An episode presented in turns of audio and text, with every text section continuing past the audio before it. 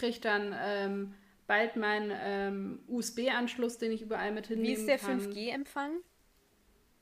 Ah, Ja, es ist halt erst ab dann, wenn ich dann den zweiten Chip kriege, dann Ah, ist halt okay. besser. Fuck.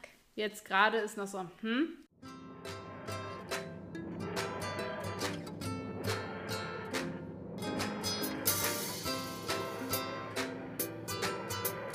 Ja, die Sonne scheint hier. Ich habe gehört, in anderen Teilen Deutschlands soll es heute regnen. Was ein bisschen äh, ein komisches Gefühl ist, ist, dass während wir jetzt gerade aufnehmen, ihr wahrscheinlich gerade erst die aktuelle Folge hört. Das ist mal so ein ganz ungewohntes Hintergrundgefühl, wenn man so möchte. Ja.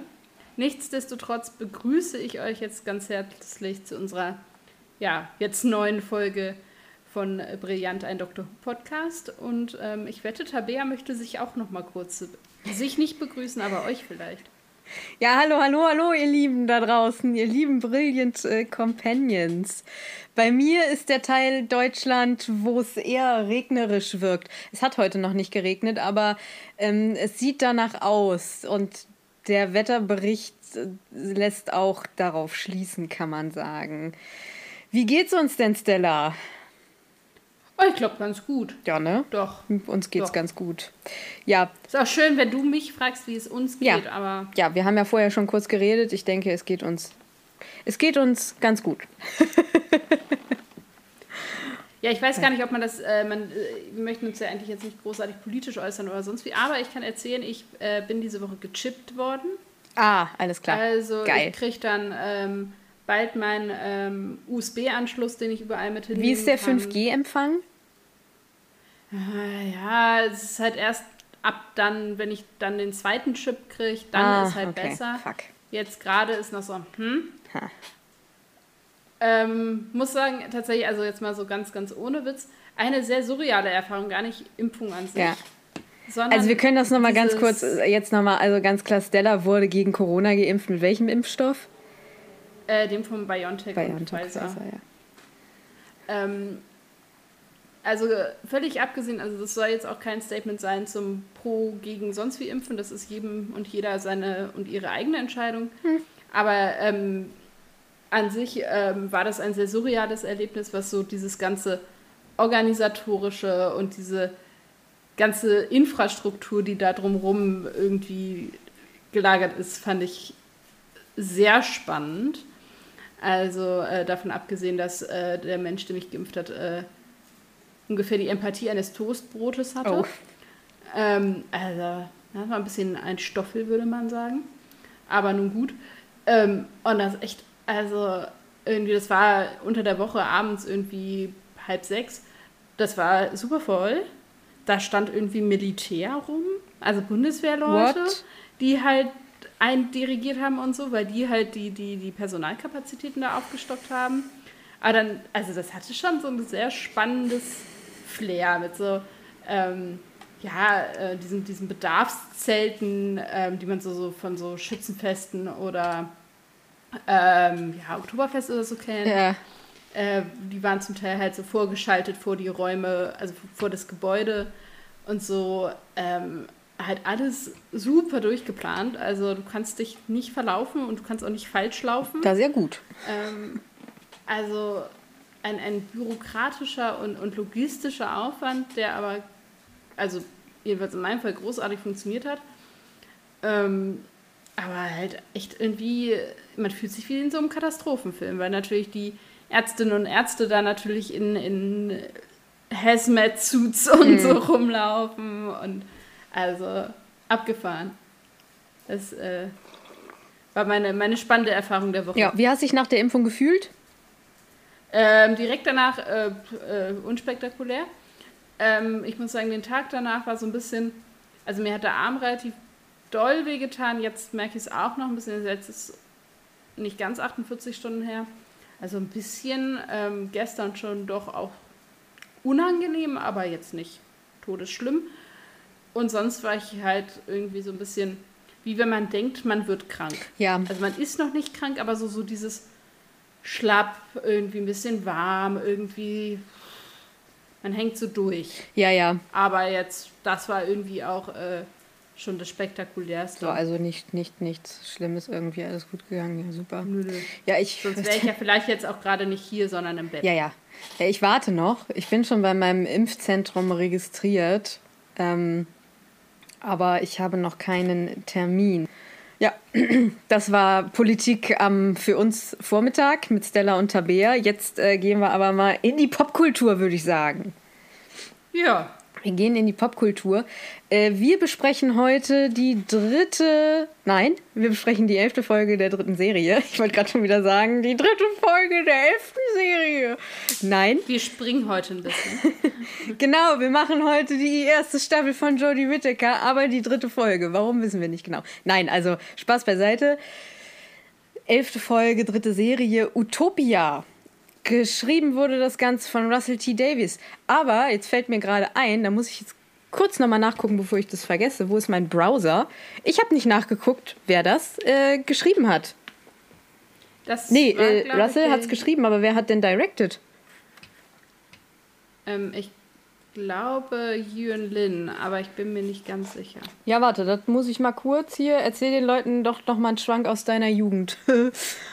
Bin sofort ja, also sollte es im Hintergrund summen, äh, kann ich schon mal sagen, dann liegt es eventuell daran, dass hier gerade der Rasen gemäht wird und es doch relativ stark halt. Im Moment ist es ruhig. Aber vorhin, als ich mal so Probeaufnahme gemacht habe, hat man es im Hintergrund so ganz bisschen gemerkt. Aber äh, momentan klingt es gut. Solltet ihr was hören, es ist der Rasenmäher. Genau, also directed hat Graham Harper. Ah, ja. Und dann gehen wir auch gleich in äh, Tades Aufräumen. Ein bisschen was ist da. Zu Stellas Rasenmäher. Ich muss mich für die letzte Folge so ein bisschen äh, entschuldigen, beziehungsweise da ist mir ein Piepsen auf meiner Tonspur ähm, reingerutscht ähm, das leider tatsächlich die ganze Folge zu hören war. Und ich hatte das äh, beim Schneiden schon wegkaschiert und äh, es hatte sich dann auch so angehört, als ob es äh, einigermaßen unter Kontrolle wäre. Ich habe dann später halt leider äh, bei, bei dem veröffentlichten äh, Podcast gemerkt, dass es nicht weg war. Tut mir sehr leid. Manchmal passiert sowas, wenn man irgendwie äh, zwischendurch mal mit anderen Mikros arbeitet oder so. Äh, wir versuchen das auf einem Minimum zu halten, aber letzte Folge war einfach leider tatsächlich irgendwie so ein Piepen auf der Tonspur. Hoffentlich hat euch das nicht zu sehr gestört. Äh, diese Folge ist wieder ohne Punkt. Ansonsten habe ich tatsächlich keine Mails gekriegt, außer von Carlo, der sich nochmal äh, für die äh, Klassik-Q-Tipps äh, bedankt hat, besonders auch bei Julian und so und äh, uns. Also, äh, ja, ich sag mal so, schreibt uns gerne, was euch Doctor Who gemäß bewegt. Ich habe das, das haben wir glaube ich noch nie gesagt, aber wenn ihr irgendwie eine Klassik Who-Folge gesehen habt, wo ihr sagt, geil, das muss irgendwie äh, an die Öffentlichkeit, dass das irgendwie eine mega coole Folge ist und das weiß irgendwie äh, keiner, dann schickt uns das. Also ich glaube, auch wir, wir sind euch sowieso dankbar, weil Stella und ich ja nun auch äh, Doktor, also äh, Klassik Who noch am Erforschen sind und äh, andere danken es euch äh, auch. Deswegen. Ja, äh, Stella, hast du noch was reinbekommen? Nee, aber mir fällt auf, also nochmal ein kleiner erneuter Mini-Stupser hinsichtlich unseres Gewinnspiels mhm. Richtung Finale. Yes. Äh, auch wenn ihr es zu unserer Zeit gerade erst hört, dass wir eins machen, ähm, hier eine kleine Erinnerung an dieser Stelle. Ähm, wenn ihr uns jetzt hört, ist es nämlich für uns schon wieder zwei Wochen später. Egal. Timey-wimey Stuff. Yes. Ähm, Wibbly-wobbly, timey-wimey aber dass ihr eben äh, nochmal in euren Schubladen kramt oder in eurer Kreativität und guckt, was ihr uns so zukommen lassen möchtet. Und natürlich äh, dementsprechend auch gerne nochmal gucken, was möchtet ihr denn so Specialiges von uns zu unserem Geburtstag gerne hören. Ja, und wissen. Na? Also schickt uns eure Fragen, Anmerkungen, äh, Denkanstöße, was auch immer. Gerne, gerne, gerne äh, alles erstmal zu uns. Äh, ja, wir werten das dann aus. Genau. Ich würde dann einfach in die Zusammenfassung von der Folge gehen. Mach das Genau, mal. ich gehe in die Zusammenfassung der Folge. Also, die ganze Sache beginnt damit, dass der Doktor und Martha auf diesem Cardiff Rift in Cardiff landen, um die TARDIS aufzutanken. Das bemerkt Jack, der ja für Leute, die Torchwood nachgucken, wissen, warum Jack. Jack ist in Cardiff und arbeitet ja mit Torchwood und der entdeckt den und äh, hängt sich dann, als der Doktor und Martha wieder starten, an die TARDIS dran. Eigentlich wollte er rein, aber der Doktor hat das bemerkt, hat ihn nicht reingelassen. Und ja, um Jack loszuwerden, steuert der Doktor diese, also die TARDIS so weit wie möglich zurück und dann landen sie tatsächlich. Das ist nicht richtig. Er weiß gar nicht, dass der dranhängt, ne? Habe ich falsch. Nee, die TARDIS versucht, ah, die TARDIS Jack, versucht Jack abzuschütteln. abzuschütteln. Und bei dem, bei dem Versuch, ihn abzuschütteln, ähm, erreicht die TARDIS quasi das Ende des Universums genau. und äh, der Zeit. Also nicht der Doktor versucht, Jack loszuwerden, sondern die TARDIS. Dann landen sie am Ende des Universums in der ganz weiten Zukunft. Sie treffen einen Mann, der von wilden Humanoiden verfolgt wird, die Future Kind genannt werden alle fliehen dann vor diesem Future Kind zu einem Raketenflugplatz, wo halt auch so eine unterirdischer, äh, ja, weiß ich gar nicht, Volt ist, wo die alle drin lagern. Äh, und da sind Flüchtlinge und diese Rakete soll die letzten Menschen von der Erde nach Utopia bringen. Äh, dort treffen sie den älteren Professor Jana und seine Assistentin Shantho. Ich hoffe, ich habe das richtig ausgesprochen. Der Professor fragt den Doktor, ob sie ihm helfen können, den Motor der Rakete zu reparieren und selbige zu starten. Während diesen Reparaturen, also äh, Reparaturen, hört der Professor immer wieder Stimmen und einen Trommelrhythmus in seinem Kopf. Als die Rakete fertig, also als dieser Raketenmotor fertig ist, können die Menschen an Bord gehen. Aber diese Future Kind haben einen Maulwurf in diesem Volt installiert und die manipuliert die Rakete, dass sich in einem Raum, ich weiß nicht genau, was es für ein Raum ist, äh, radioaktive Strahlung. Also, dass der mit radioaktiver Strahlung gefüllt wird und dann wird eben beraten, wer das jetzt irgendwie ausschalten soll. Und Jack ist der Einzige, der in Frage kommt, weil er ja unsterblich ist. Jack geht also in diesen Raum und repariert die Strahlung und der Doktor steht davor. Und während Jack das repariert, offenbart ihm der Doktor, dass er Jack damals mit Absicht zurückgelassen hat. Wir erinnern uns, damals als, äh, ich glaube, das war die Folge tatsächlich letzte, letzte Folge, erste Staffel, ne, als sie gegen die Cybermen, ja, genau. genau. Da hat der Jack absichtlich zurückgelassen. Daleks. Daleks. Es sind Daleks. Ja, stimmt. Ähm, weil der Doktor misstrauisch war dieser Unsterblichkeit gegenüber, die Rose ihm ja geschenkt hat. Während Jack die Rakete fertig zum Start macht, entdeckt Martha die Taschenuhr vom Professor, von der er behauptet, dass sie kaputt ist und der sie noch nie geöffnet hat. Martha erkennt die Uhr als eine ähnliche zu dem, die der, also zu der, die der Doktor in einen, die den Doktor in einen Menschen verwandelt hat. Wir erinnern uns. Family of Blood. Ja. Sie läuft zum Doktor und erzählt ihm davon. Währenddessen ist der Professor so von der Uhr angezogen, also er hört da Stimmen raus und so weiter, äh, dass er sie tatsächlich öffnet. Und während er die Taschenuhr öffnet, startet der Doktor die Rakete. Und der Professor ist jetzt tatsächlich wieder ein Time Lord. Und zwar nicht irgendein Time Lord, sondern der Master. La la la la la la la. Bam.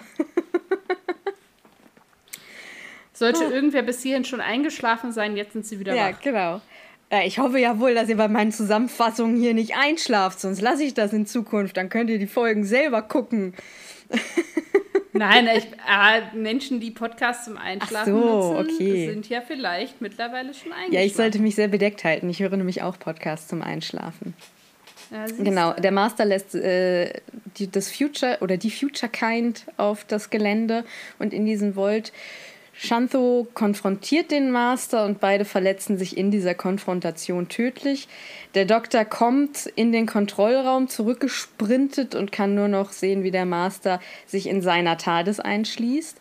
Dort regeneriert sich der Master in eine jüngere Inkarnation und Cliffhanger ist praktisch, wie der Master versucht, mit der TARDIS wegzufliegen und äh, Martha den Doktor ähm, und Jack eben mit diesem Future Kind in diesem Volt zurück äh, zu lassen. Genau. Ja. Das wäre. Es ist, äh, es ist sehr Cliffhanger. Es ist sehr Cliffhanger. Und es ist auch übrigens schöner Freudscher. Ähm, in der Zusammenfassung, ich habe hier einmal statt Martha Rose geschrieben, weil im Satz davor Rose vorkam. Also es geht nicht nur dem Doktor und Jack irgendwie, sondern es ist so dieses Rose. hm. Ich habe einen sehr schönen Kaffee hier, weil es 12 Uhr ist praktisch oder halb eins an einem Freitag. It's great. It's a great life. Kann man auch Kaffee, kann man auch Kaffee trinken. Yes. So. Ja, das war die Zusammenfassung. Und wenn ich mich nicht täusche, dann ist es jetzt Zeit für, es ist wieder Zeit für die Königin der Hintergrundinfos. Hat sie denn was für uns? Ja, natürlich. Ah. Ähm, und zwar ist es also so, ja, so ein paar kleine Späße, wobei ich eben nicht weiß, wie viele der Dinge euch schon bewusst sind und welche nicht. Ähm, für mich waren das jetzt äh, zu den größten Teilen neue Informationen. Genau, und zwar ist äh, angemerkt worden, dass, also jetzt nehme ich ein bisschen was vorweg, aber äh, genau, dass, dass, dass der Name Mr. Saxon ein Anagramm von Master Number 6 ist, wenn man eben Number NO schreibt und Six eben als Wort ausschreibt. Hm. Das ist tatsächlich wohl laut Russell T. Davis ein Zufall. Ja. Aber es ist eben ein Anagramm, was an sich ja schon ein witziger Fakt ist. Absolut. Dachte ich an dieser Stelle. Genau. In dieser äh, Folge ist es das erste Mal, dass wir den Master bei einer Genera Regeneration sehen. Wohl angeblich. Also. Kann ich mich ähm, schwer zu Ich verhalten. glaube auch. Äh, genau, also Aber ich, ich nehme da ich jetzt einfach mal. das Wort des Internets äh, so Ja. hin. Dann ist es äh, die erste Folge der, äh, ja, äh, von Juhu, die im Vorspann oder in den, den Vorcredits drei Leute hat und nicht zwei.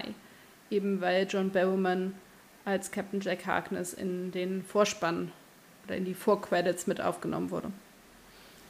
Dann ähm, hatten wir das auch schon mal bei der Folge 4, glaube ich, muss es gewesen sein, dass äh, ein Kind mitgespielt hat, das bei Blue Peter gewonnen hat. Also eine dieser Blue Peter Competitions. Ich glaube, dass ähm, Zoe aus Vierhör auch ähm, über diese Competition da mit reinkommen ist, wenn ich mich richtig erinnere. Was ist das für eine Competition? Das ist so eine Ausschreibung, wo Kinder sich eben bewerben können und sich casten lassen können, um irgendwie, ich glaube, in ihren Lieblingssendungen im, im BBC oder so, eben da äh, kleine Rollen zu bekommen und so. Wenn ich das ganz richtig weiß, ich habe nicht nochmal genau nachgeguckt, ich glaube, dass das auch mit irgendeiner Charity zusammenhängt. Hm. Aber äh, ich würde dafür jetzt meine Hand nicht ins Feuer legen, das müsste ich sonst nochmal genauer recherchieren. Und in diesem Fall, für diese Folge, ist es der kleine Junge, der ähm, mit den, den sehr blauen Augen und dem sehr blonden Haar Martha erzählt, wie schön es denn in Utopia sein soll. Das Ja. Waisenkind, das nach Utopia reist.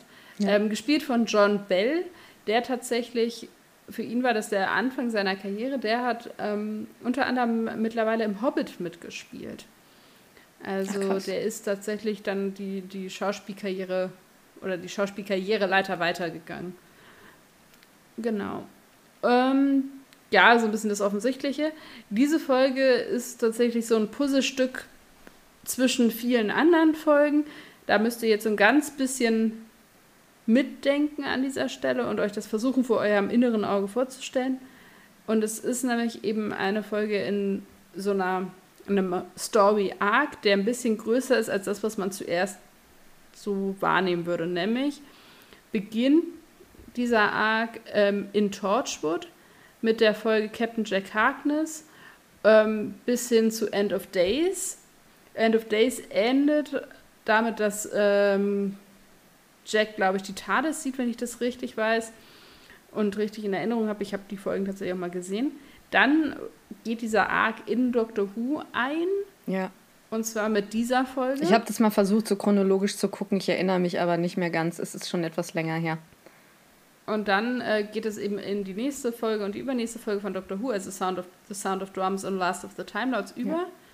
Ähm, endet da aber nicht, sondern geht dann in Time Crash. Das ist eine von diesen ähm, sehr kurzen Charity-Folgen, die ähm, zwischen die Episoden geschaltet wurde. Mhm. Ähm, die ähm, Children in Need. Ja. Ähm, also diese, diese ganz große Benefizaktion in, in Großbritannien. Dafür wurde eben die Folge Time Crash ge gemacht, die da quasi dieses ja, Verbindungsstück darstellt. Und enden tut dieser Story Arc letztendlich erst in Voyage of the Damned. Also der Special-Folge am Ende der dritten Staffel. Uff. So ja. wird jedenfalls offiziell im Internet dieser Story Arc quasi gezogen. Also er ist wirklich sehr, sehr groß. Ja. Aber dann kann man diese Folge nochmal für sich vielleicht ein bisschen anders einordnen, was auch ja, so Strukturen innerhalb der Folge angeht. Warum sind die da und warum wird das so erzählt? Dann ähm, ein bisschen was zu dieser Taschenuhr. Das ist jetzt der Punkt, wo manche von euch wahrscheinlich sagen, oh, das wissen wir alle schon. Ich wusste es nicht. Deswegen erzähle ich das nochmal für Leute, die keine Ahnung haben. Und zwar sind die Stimmen, die man zum Teil eben aus dieser Taschenuhr hört, alte Master-Inkarnationen.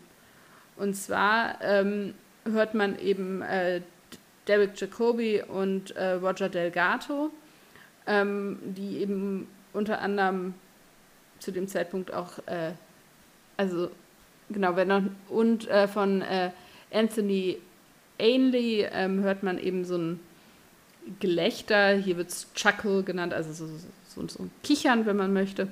Und äh, Delgatos und Ainleys Anteile wurden eben aus den alten Folgen rausgenommen, weil die eben äh, schon verstorben waren zu dem Zeitpunkt. Genau, das ist ein, Zitat aus The demons um, destroy him and you will give your power to me. Und das wird unter anderem in dieser Folge eben wohl zitiert, beziehungsweise eben äh, eingespielt durch die, diese Taschenuhr. Es wurde auch Material aus dem Doctor Who TV-Film benutzt. Und das musste dann aber geschnitten werden, weil nämlich Fox, also der Fernsehsender, das ähm, nicht erlaubt hat. Der ähm, ja, ich nehme mal an, Produzent oder äh, Schreiberling. Ähm, Eric Roberts hatte das zwar erlaubt, aber eben der Fernsehsender hat äh, gesagt, nein, nein, das ist hm. unseres, wir geben das nicht raus. Und daraufhin musste das im Nachhinein dann nochmal äh, editiert werden. Und dieser Film war eben auch das letzte Mal, dass wir den Master gesehen haben vor eben dieser Folge.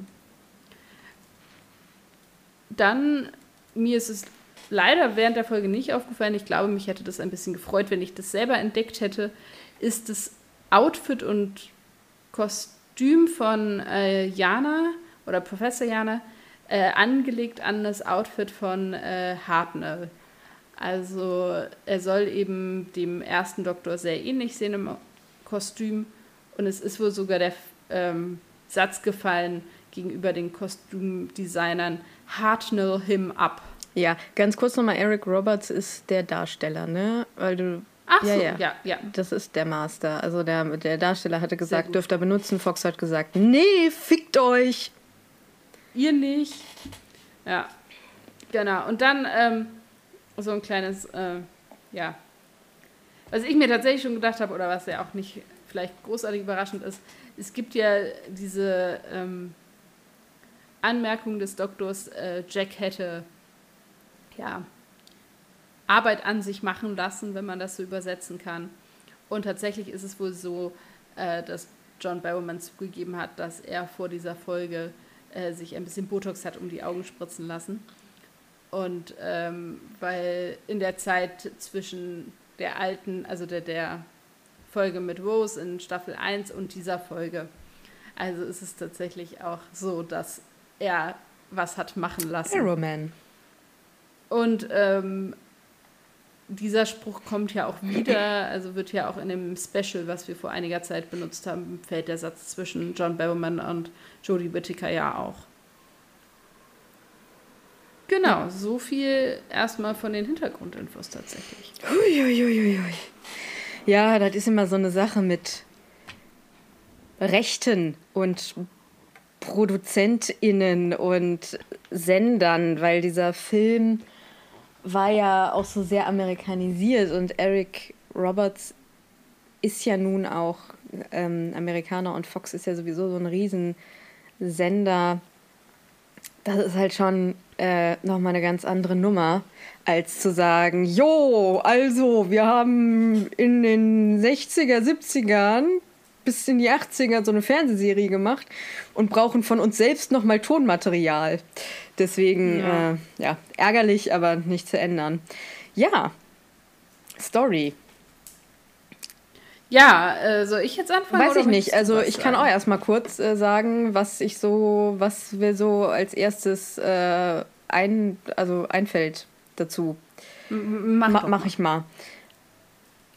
Für mich hatte die Folge irgendwie was sehr, ähm, ja, melancholisch ist nicht das richtige Wort, sondern eher so Erinnerungen an so die erste Staffel. Mhm. Einfach weil Jack dabei ist und weil sie auch so viel über Rose sprechen und mhm. über Ereignisse und auch ein bisschen Torchwood, weil äh, die Hand vom Doktor, also Jack hat ja die Hand vom Doktor dabei und das ist diese Hand, äh, die der Doktor verliert, als er gegen den Sycorax-Häuptling ähm, da kämpft in A Christmas Invasion. Also sein erstes Christmas Special, das David Tennant dann gemacht hat. Ähm, und das sieht man ja dann in Torchwood, weil Jack ja diese Hand, ich weiß auch gar nicht mehr, wie er da rangekommen ist, und die schleppt er aber mit sich rum. Ähm, und deswegen ist das für mich sozusagen nochmal so, eine kleine, so eine kleine Continuity zu ähm, Parting, The Parting of Ways. Ähm, du guckst so. Äh, oh, okay, okay, gut. Ich dachte, du wolltest nochmal, hättest einen Fehler gefunden. Ähm, nein, nein. Genau. Äh, das kommt, also erstmal ist natürlich Jack, also Barrowman, ähm, äh, ist natürlich irgendwie ein Running Gag, dass, dass er angeblich flirtet, sobald er jemandem Hallo sagt. Das ist aber ja natürlich auch was, was der Doktor irgendwie so behauptet. Und ja, er ist immer sehr charmant hm. und so, ne? Aber ich finde den Doktor in dieser Folge sehr, ähm, ja, man nennt es in Englisch petty. Ich weiß aber nicht wie, wie man das jetzt so, also so, wie so ein Elternteil, Pettiness, ich, also so. Mir fällt da jetzt okay. keine gute Übersetzung zu. Er ist halt sehr irgendwie, er hängt halt Jack die ganze Zeit am Arsch und, und, und, und verbietet Jack Dinge und, und traut ihm nicht und I don't know. Und gleichzeitig äh, findet er aber, dass Jack seine Verantwortung ist. Da kommen wir gleich noch zu. Es gibt nämlich wieder mein, eins meiner Lieblingsthemen ist wieder da. The Doctor and Guns. Und ich könnte mich schon wieder aufregen. Okay. Ähm, also Jack ist, äh, ist ein Flirt witzig, äh, charmant wie immer, aber ich finde, in der Folge kommt dann irgendwie auch so ein bisschen raus, dass er dann doch sehr am Doktor hängt, weil er nach ihm gesucht hat und weil er schon auch sehr verletzt ist, dass der Doktor ihn einfach so zurückgelassen hat. Und wir kriegen so ein bisschen mit, wie er so erfahren hat, dass er überhaupt unsterblich ist. Das haben wir ja überhaupt nicht äh, mitgekriegt, wenn man nicht irgendwie Torchwood noch geguckt hat. Ja, ich finde es aber also durchaus verständlich. Ja, klar. Ähm, der musste ja irgendwie ewig und drei Tage sich durch irgendwelche äh, Jahrhunderte leben. Logisch, ja, ja. Und ich glaube, dass es in Torchwood auch ein Thema ist. Also er ja auch davon redet, ja, ich warte noch auf meinen Doktor. Ja. Und es wird halt nicht verstanden von den anderen, was er eigentlich möchte. Ja. Ähm, deswegen finde ich das durchaus auch alles sehr nachvollziehbar. Ja, was ich ähm, an der Folge besonders schön finde, das, was du so ein bisschen mit Nostalgie und so beschrieben hast, habe ich eher empfunden als das Aufarbeiten noch offener Fragen. Ja, so kann man also das, das auch sagen. Also ich hatte das irgendwie das Gefühl, okay, es ist ganz viel irgendwie in dieser Folge zusammengekommen, von dem man gar nicht wusste, dass es unbedingt noch offen war, aber letztendlich war es das. Mhm. Und es wurde hier aufgelöst. Also zum Beispiel die Frage nach, was zum Geier ist eigentlich mit Jack passiert, ja. wurde ja nie beantwortet, nie thematisiert, sondern der wurde halt irgendwie nicht mitgenommen. Ja, pff. Hupsi, ja, so. weg ist er. Also da wurde ja auch nie irgendwie großartig drüber geredet. Ähm, diese Fragen sind alle, also alles, was mit ihm zu tun hat, dann mit dieser Unsterblichkeit und ähnlichem. Mhm. Also da sind viele Dinge in dem Bereich irgendwie aufgelöst worden. Dann sind ähm, auch so Sachen wie ähm, so Rückanspielungen darauf, dass Martha dann sagt, wie in Cardiff war doch dieses Erdbeben. Mhm. So, was hatte das denn ähm, da mit sich, ähm, was hatte es damit auf sich? Auch solche Dinge sind dann irgendwie zusammengekommen, in dem Fall dann eben auch vielleicht eher für Martha, die dann irgendwie versteht, auch in einer Welt, in der ich vor dem Doktor gelebt habe, gab es ihn und er hatte irgendwie Effekte. Ja, wir haben ja auch wieder die Konversation. Sie hört ja auch das Gespräch, was Jack und der Doktor über Rose haben, hört sie mit und leidet wieder darunter. Und das ist wieder was, das mir total auf den Senkel geht. Lass die beiden doch einfach dieses Gespräch haben. Warum muss Martha das jetzt irgendwie mit anhören oder für den ja. Zuschauer ersichtlich mit anhören? Das ist dann gleich wieder so dieses, ja, okay, wir haben es verstanden, sie leidet darunter. Ja, obwohl ich gar nicht das schlimm finde, dass sie es hört, weil das ist ja nicht das Problem, sondern ihre Reaktion. Ja, darauf. oder so, was weiß ich. Also du weißt aber, worauf ich hinaus will. Ne? Also ihr wisst auch, ja, worauf klar. ich hinaus will. Es, ist, es geht mir auf den Sack. Ich bin heute gut drauf. Ich glaube, ja der Kaffee wirkt. man hätte ja auch irgendwie sagen können, dass man das als, also dass man es das schön findet, dass man so eine Auseinandersetzung mit den menschlichen Begleitpersonen der TARDIS ja. hat. Also das kann man ja auf viele Arten und Weisen verstehen, dieses Gespräch. Ja, dann äh, wird eben dieses Geheimnis aufgedröselt, was es eben mit dem äh, letzten Geheimnis des Face of Bo auf sich oh, hat. Oh ja, das habe ich voll vergessen. Das wird aufgelöst, also die Frage nach You are not alone und dass das eben hm. das, die Abkürzung für den Professor Jana ist und dass es da schon gestreut wurde und man so als Publikum denkt, ja, natürlich, ja. es war die ganze Zeit da. Ja. Das finde ich irgendwie sehr schön, wenn sowas dann alles auch zusammenkommt, weil mich das stört, wenn am Ende einer Staffel oder am Ende eines, einer Erzählung irgendwie Dinge offen gelassen würde, von denen man irgendwie erwartet, dass sie noch ja gut, gefühlt werden. Aber dieses You are not alone, das war ja irgendwie klar, dass das noch kommt, ne? Weil das ist, das stand halt wirklich so im Raum und dass es dann auch ausgerechnet der Master ist. Und ja. wir können uns mal kurz über den Master von Derek Jacobi unterhalten, weil der ist zwar nur ganz kurz der Master, aber was für ein Master der ist. Also ich mag den unfassbar gerne. Ja. Ich finde das ja. einen großartigen Schauspieler.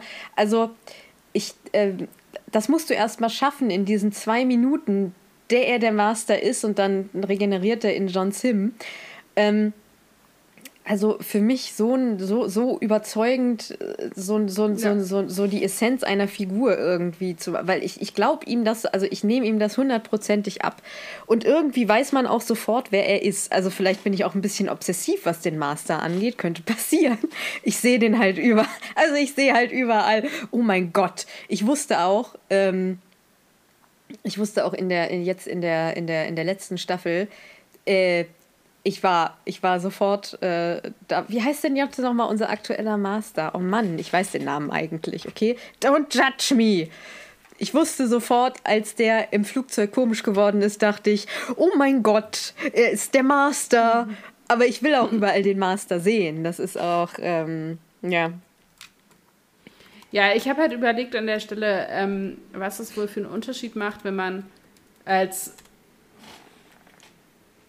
Classic Who-Kind diese Folge geguckt hat ja. und als jemand wie wir. Weil ich mir vorstellen kann, dass für die Leute, die die Folge, also die diesen Hintergrund haben, als Kind schon Doctor Who geguckt zu haben und mit diesen Classics aufgewachsen zu sein, dass die viel früher auch schon. Verstanden haben, was denn eigentlich abgeht. Ja. Sascha Duan ist übrigens unser aktueller Master, dass wir das mal hinterhergeschoben haben.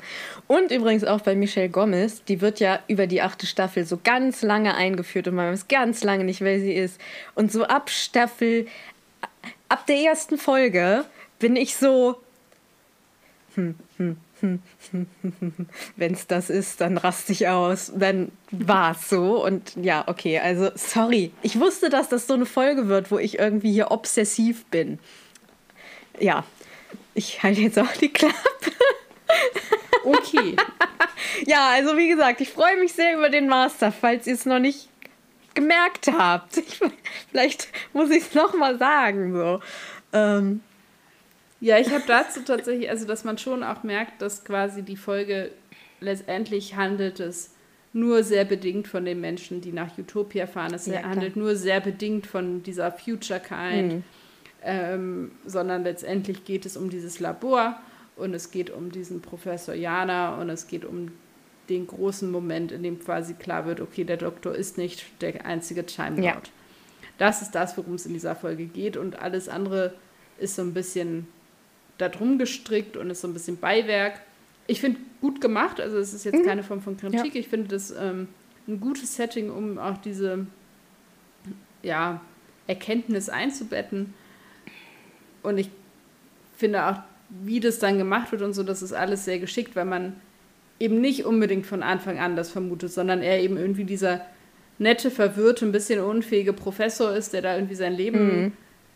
In dieses Labor, in dieses Projekt gesteckt hat und man ihn irgendwie mit seiner Assistentin ganz knuffig findet. Ja, ja. So, und dann dreht sich das halt. Also das finde ich schon gut gemacht. Natürlich, ja. wenn man die Folge schon mal gesehen hat, dann aber selbst ist dann es nicht mehr ganz so. Aber selbst dann, ich bin ja. immer wieder fasziniert von dieser, von dieser von dieser 180-Grad-Drehung dann. Also das ist so gut gemacht, dass man wirklich immer, ich nehme es ihm immer wieder ab, dass er erst dieser verwirrte Professor ist ja. und dann ist es. Ja, ja, das schon, aber man, also äh, ja, man der, der Moment ist halt nicht mehr so, so überwältigend überraschend, Nein, natürlich sondern nicht. Man guckt vielleicht auch auf ein bisschen andere Sachen. Ja. Ich finde es auch eine schöne Folge, um dieses Finale aufzubauen. Mhm weil eben Dinge hier schon angelegt werden für eine unglaublich komplizierte Erzählstruktur, auf die wir dann an späterer Stelle nochmal ja. eingehen müssen letztendlich. Hier werden Dinge gestreut, die später dann auch nochmal aufgegriffen und wichtig werden. Also es ist nicht nur, dass hier Dinge abgeschlossen werden, sondern hier werden auch eben Sachen wieder aufgemacht. Es werden Leute vorgestellt, die man denkt, dass sie nicht wichtig mhm. sind und letztendlich doch nochmal wiederkommen das ist schon auch, also es ist letztendlich trotzdem auch das Beiwerk der Geschichte ist quasi trotzdem wichtig, weil das eben an späterer mhm. Stelle wieder aufgegriffen wird. Voll. Aber das ist deswegen ist es schon auch eine sehr wichtige Folge in diesem, dieser Trias des Finales, wenn man so möchte. Ja. Und das wird ja noch ein richtig großes Ding. Also ich habe das so in unserer Vor, ähm, Vor, Vorbesprechung habe ich gesagt. Man merkt so, dass es eine Vorbereitungsepisode ist. Das finde ich tatsächlich, ja. aber es ist eine sehr gute Vorbereitungsepisode und es ist natürlich, es wird ja, eine, es was da an Handlung und Narrativ und so in den nächsten Folgen passiert, das ist ja voll irre. Und mhm. das ist eine richtig gute Vorbereitungsepisode. Ich muss noch, ich habe noch zwei Sachen auf meinem Herzen. Mhm. Einmal, ja, okay, äh, der Doktor und die Pistolen. Was ein Arschheuchler. Können wir mal kurz darüber reden? Also er, ähm, er verbietet Jack im Prinzip äh, zu schießen.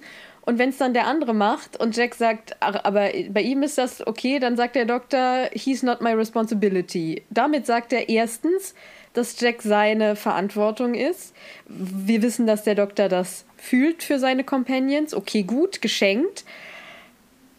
Aber wo kommt auf einmal diese Riesenaversion gegen Schusswaffen im Allgemeinen her? Und ich ärgere mich, dass das so hingestellt wird, als ob der Doktor irgendwie noch nie, wir hatten das schon ganz oft, äh, noch nie Schusswaffen benutzt hat oder noch nie Leute getötet hat oder, oder so. Also lass mich doch in Ruhe, Mann.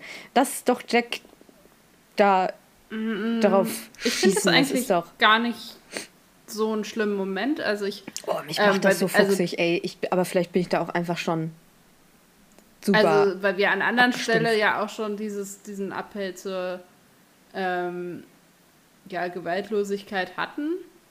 Also ja schon auch, ja, ob man es dann glaubt oder nicht, aber prinzipiell ist es ja schon konsistent damit, dass erzählt wird, okay, an sich werden gewaltfreie Wege bevorzugt. Das kann man ja erstmal, ob das immer eingehalten wird oder nicht, ist dann ja, steht ja auf einer zweiten Seite. Aber an sich ist ja schon klar, dass der Doktor prinzipiell sagt, irgendwie, ich finde Waffen jeglicher Art eigentlich erstmal nicht den optimalen Weg. Ja.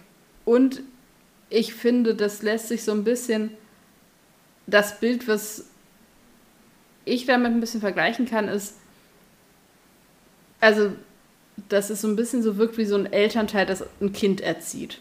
Klar, ob das jetzt eine, eine gesunde Konstellation zwischen dem Doktor und Jack ist oder nicht, ja, aber letztendlich kann ich ja auch nur versuchen, meine Kinder nach meinen Idealen und Wertvorstellungen zu erziehen.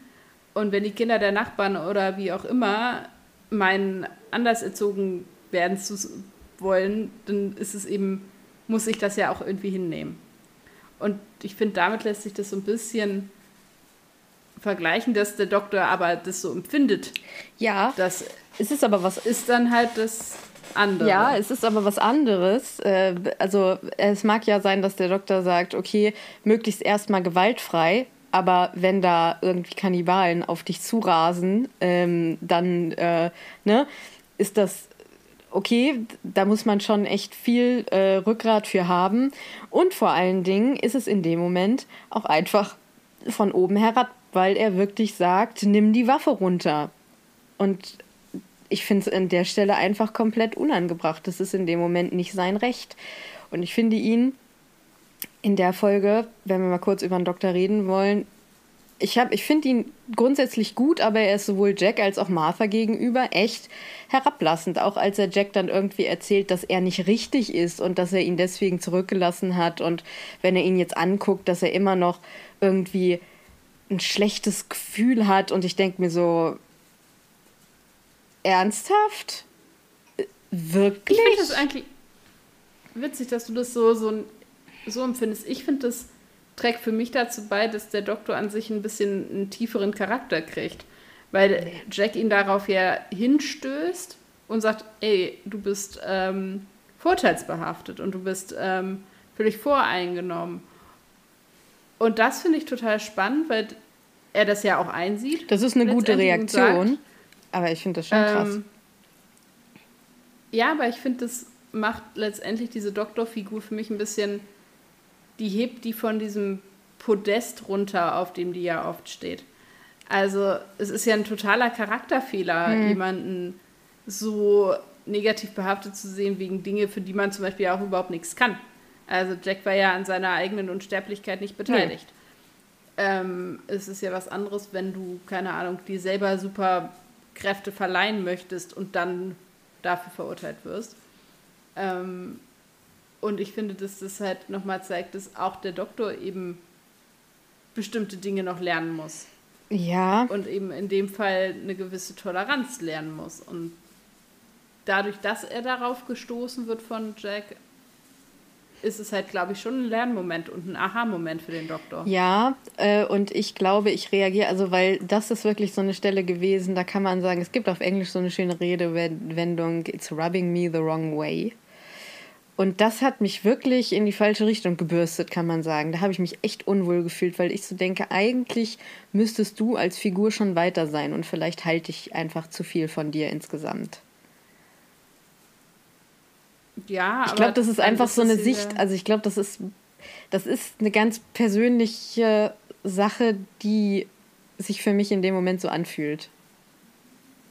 Ja, aber dadurch, dass der Doktor ja auch in, in kommenden Folgen und so noch, noch eine sehr glorifizierende Rolle kriegt, äh, finde ich das gerade angenehm, dass hier eben so ein bisschen ja, Charakterschwächen aufgezeigt werden und man so ein bisschen merkt, okay, der ist eben doch nicht super perfekt und hat immer die Antwort auf alles, sondern im Umgang, und das ist ja das, worauf es dann immer hinausläuft, im Umgang mit anderen ist es immer halt schwierig. Ja, aber gerade der Aspekt, der, das lässt mich noch mehr erschrecken an der Stelle, weil ich weiß, wie sehr er dann glorifiziert wird und ich dann schon echt Unbehagen empfinde, wenn ich jetzt schon daran denke. Das mag auch sein, weil ich das, was kommt, schon kenne.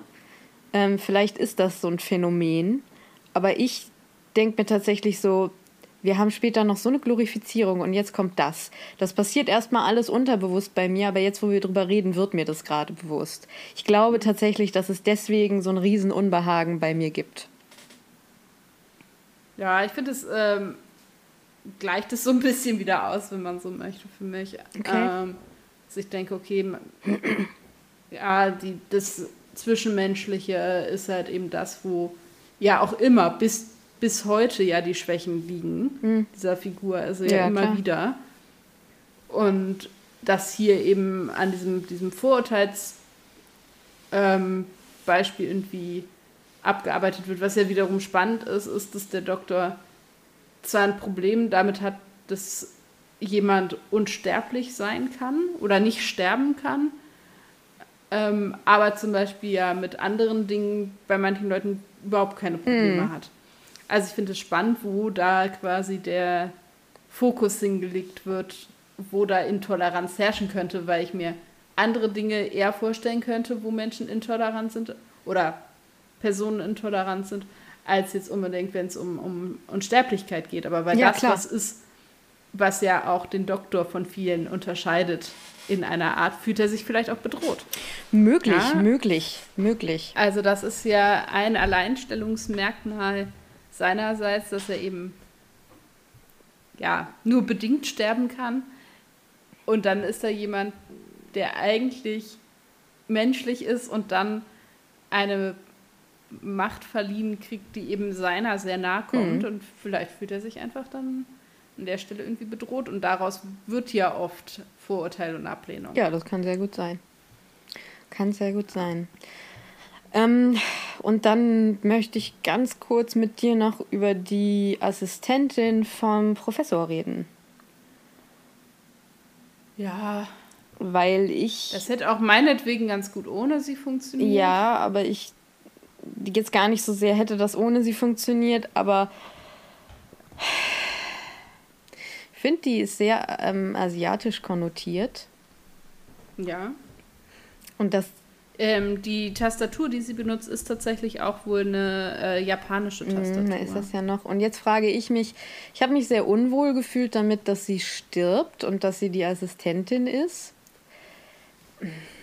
mag jetzt wieder so ein Eigending von mir sein. Ich meine, sie stirbt ja recht heroisch, sie verwundet ja den Master tödlich, daraufhin regeneriert er sich ja. Mhm.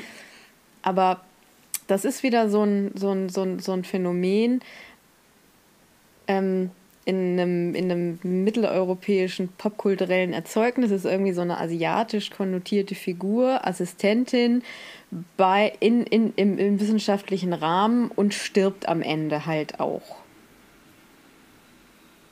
Ja, ich finde sie auch dahingehend irgendwie, die hat halt sonst auch irgendwie nicht so wirklich eine Funktion. Also ich finde das ein bisschen ja, das schade. Auch noch. Die gibt es letztendlich nur, damit Martha jemanden hat, mit dem sie sich unterhalten kann. Mhm. Um das mal so ein bisschen platt zu formulieren. Wofür sie vielleicht ganz gut ist, was auch irgendwie ein bisschen schade ist, das so formulieren zu müssen, aber ist dafür, dass ich glaube, Martha auch einen Lernmoment hat, nämlich A, ich bin nicht der einzige Mensch auf der Welt äh, in der Situation, in der ich mich befinde. Mhm.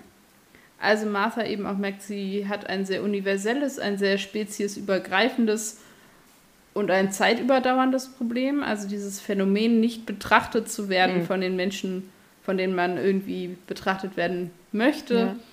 ähm, ist zeitlos. Das finde ich für Martha ganz schön, dass sie da irgendwie diese Erkenntnis hat, die sie dann letztendlich ja vielleicht auch ihrer finalen Entscheidung näher bringt. Ähm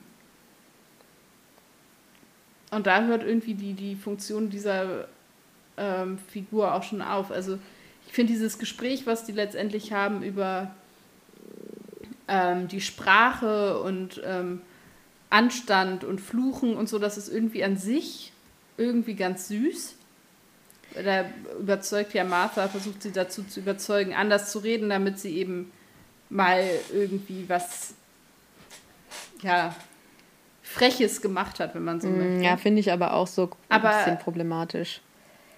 Aber irgendwie denke ich mir halt auch so, ja, und, und was soll das jetzt? Ja, es hat alles so was da ist irgendwie so eine asiatisch konnotierte Figur und dann erzählt irgendwie die Mitteleuropäerin ihr jetzt locker, mach dich doch mal locker mach dich doch mal, sei doch mal anders. So.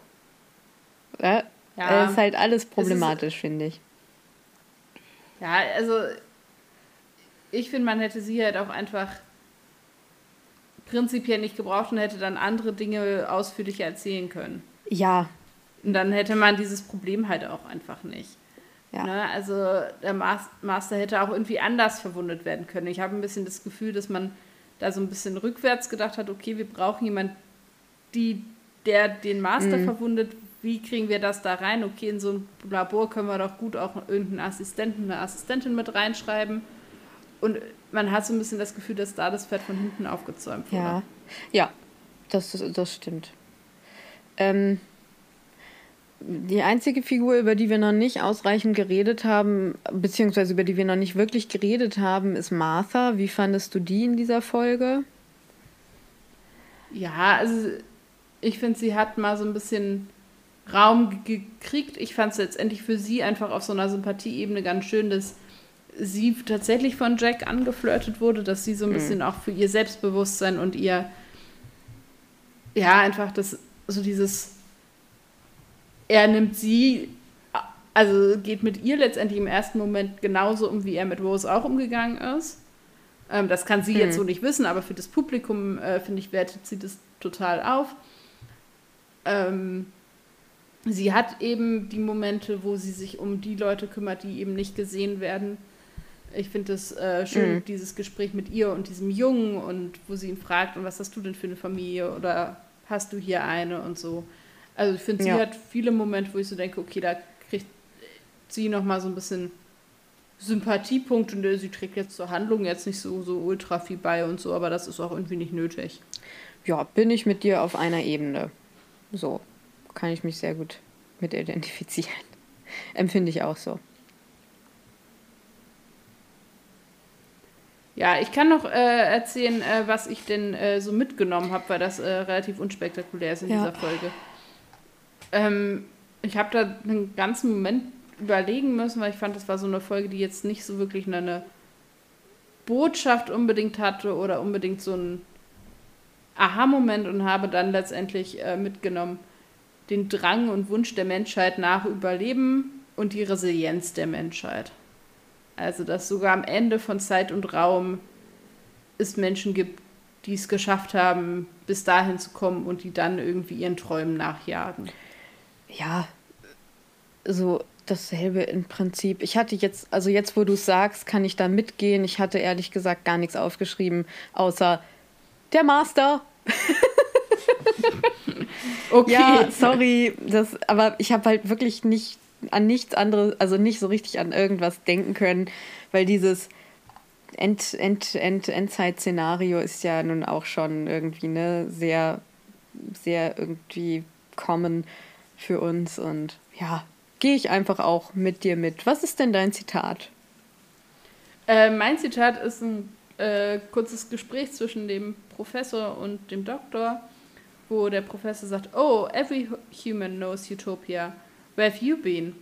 Und der Doktor sagt, uh, Oh, bit of a hermit. A hermit? With friends? Hermits United. We meet up every 10 years, swap stories about caves. It's got good fun for a Hermit. Es ist so geil. Und das ist jetzt. Fand ich irgendwie, habe hab ich mich sehr bei amüsiert. Musste ich sehr lachen. Ich habe natürlich ein Master-related Zitat genommen und zwar ein kurzes Gespräch zwischen dem Professor und äh, Shanto. Und der Professor sagt: The professor was an invention, so perfect a disguise, I forgot who I am. Und sie sagt dann: Shan, then who are you though? Und der Professor sagt: I am the master. Und Sing Sing. Ja. Hast du eine Frage für mich? Ja, auch hier die Kreativität ein bisschen erschöpft. ähm, würdest du nach Utopia reisen? Du weißt nicht, ob du überhaupt irgendwo ankommst. Es ist letztendlich ein, ein, eine Legende, ein Mythos einer fernen, besseren Welt. Würdest du dieses Raumschiff, diese Rakete, würdest du da mitgehen? Ich glaube, das käme tatsächlich sehr auf die äußeren Umstände an. Also, dass die Leute, die mir wichtig sind, die noch, also die ich liebe, was die machen würden. Also ich glaube tatsächlich, dass ich mich sehr von diesen Dingen beeinflussen lassen würde. Ich glaube nicht, dass ich alleine äh, dieses Schiff, es sei denn, ich bin zu dem Zeitpunkt komplett alleine, dass da wirklich niemand mehr ist, irgendwie, dass alle gestorben sind, dann würde ich es machen, weil ich hätte ja sowieso nichts mehr zu verlieren. Mhm. Wenn es noch Leute gäbe, würde ich so ein bisschen gucken, was machen die, wenn die alle United sagen, wir bleiben auf der Erde und äh, versuchen hier zu überleben oder wir sind irgendwie schon Future Kind, würde ich das sowieso lassen. Weiß ich nicht. Ich glaube, wenn es um, also so um Überzeugungsarbeit geht, würde ich glaube ich schon sagen, okay, lasst uns doch versuchen, irgendwie da mitzufahren, weil ich glaube, grundsätzlich ist das eine ganz gute Idee. Was bleibt auf dieser Erde, außer irgendwie Flucht vor Dingen? Unsicher. Ich glaube, es wäre, würde sehr abhängen von, von, von äh, zwischenmenschlichen Beziehungen. Also ich wäre okay. geneigt, das auszuprobieren, aber das hinge auch von den Menschen in meinem Leben ab. Dann habe ich jetzt, also es ist ein bisschen eine platte Frage, finde ich selber. Ich habe mich so gefragt, auf welchem Planeten würdest du anstelle der Erde am ehesten leben? Es ist genau so eine Frage wie, was ist eigentlich dein Lieblingsplanet oder so? Also, weil jetzt auch mal völlig egal, was wir schon über andere Planeten wissen, was für ein Planet wäre so dein. Ja, genau. Gallifrey? Gallifrey, ja, das ist doch eine super Antwort, finde ich. Kann man doch machen. Besser wird's nicht ja. mehr. bei mir ja, äh, genau. Ja, Stella, was genießt du denn sonst noch so? Ja, das ist jetzt ähm, ganz unspektakulär, also was ist unspektakulär, aber ähm, ein kurzer Beitrag an dieser Stelle. Genau, ich habe letztens einen schönen Film gesehen, den ich einfach äh, als solchen weiterempfehlen will. Es ist der Film mit dem Titel Yesterday ähm, von einem Drehbuchautor, den wir hier schon öfter hatten, nämlich Richard Curtis, mhm. ähm, Regie geführt hat Danny Boyle. Der Film ist aus dem Jahr 2019. Kann man auf Amazon mit einem Prime-Account gucken. Ich finde, das ist so eine ganz schöne Samstagsabends vor sich hin Lauf, Rom-Com-Komödie.